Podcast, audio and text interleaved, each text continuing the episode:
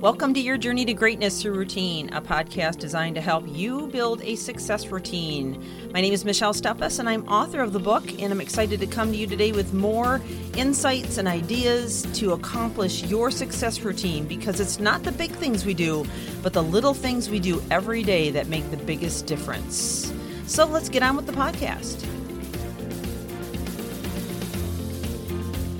Welcome back to yet another podcast on how to create a lasting impression.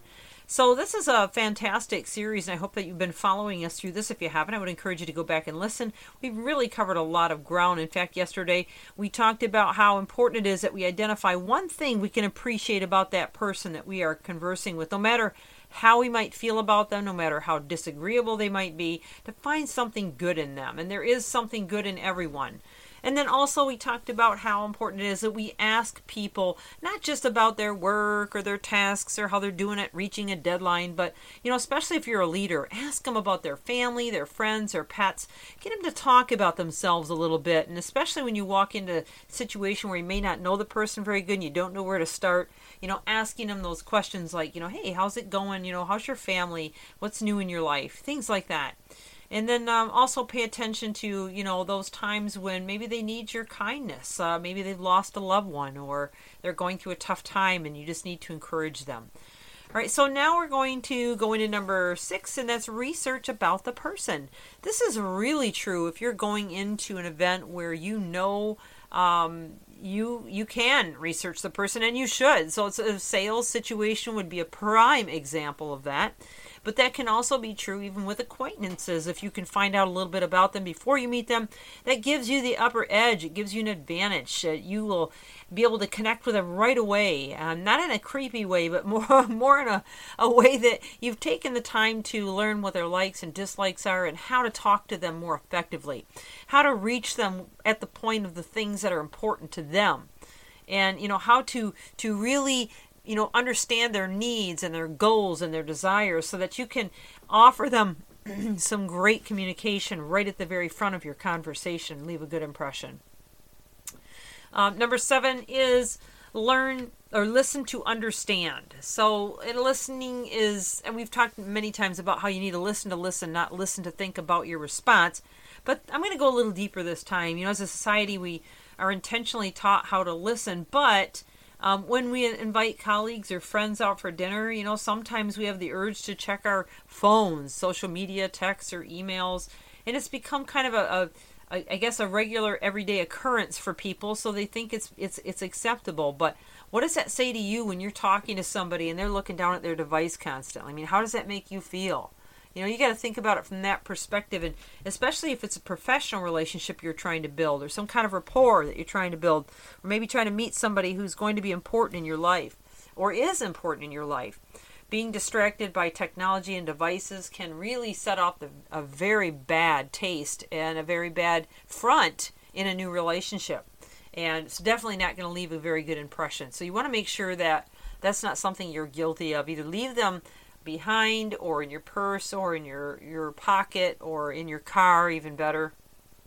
And uh, don't let them be a distraction in times where you're talking to someone. I, I have a client, and actually she's very young. Uh, she's in her 20s, and she was telling me today about how you know she was having a very engaging conversation with somebody and she felt very connected to them and and then all of a sudden they started looking at their phone and it was like she said it was like a wall went up and she could feel it and it just became very awkward and uncomfortable and immediately broke the stride of that conversation. And she was really put out by that not to the point that it you know made her discouraged but just to the point that she thought about you know hey i, I don't want to do that to somebody else. I don't like it done to me. I'm not going to do that to somebody else.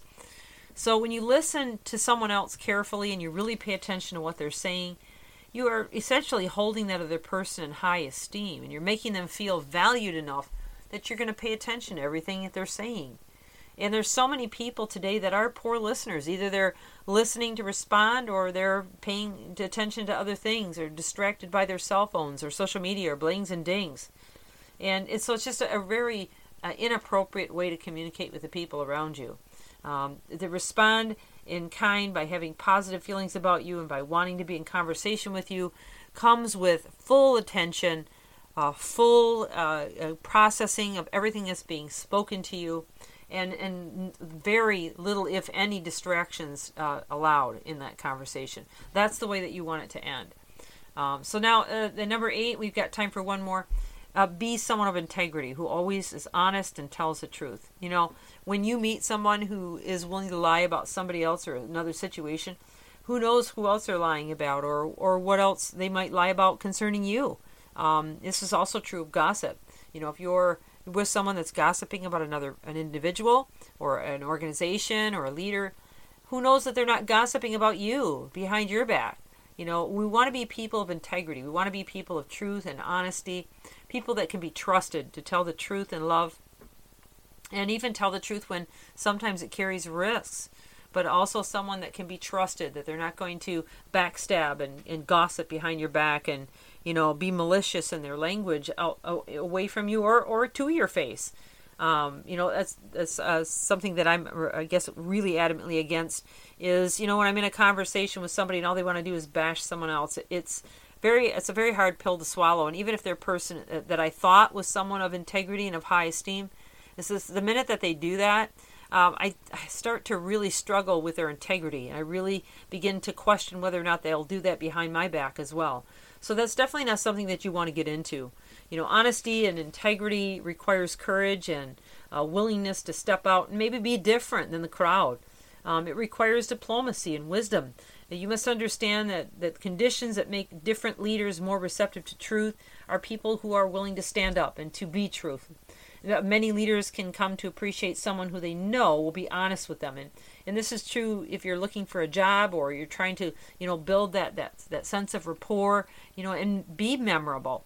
Um, if a leader is truly wanting to be someone that will stand out from the crowd and be someone that, that will rise to the top again and again, they have to be someone who will always stand for truth and integrity. So if you want to create lasting impressions, these are a few more for you to apply. We've got more to come yet. So I'm out of time. I would encourage you to join us again tomorrow on the podcast. And uh, if you're enjoying this and benefiting from it, I would ask that you share it with other people. Also, remember my book, Your Journey to Greatness, Your Routine, is available online, either in paperback or ebook uh, on Amazon. But you can also get it from me directly by going to my website at ipbconsulting.com. And if you do it that way, I'll even sign it for you.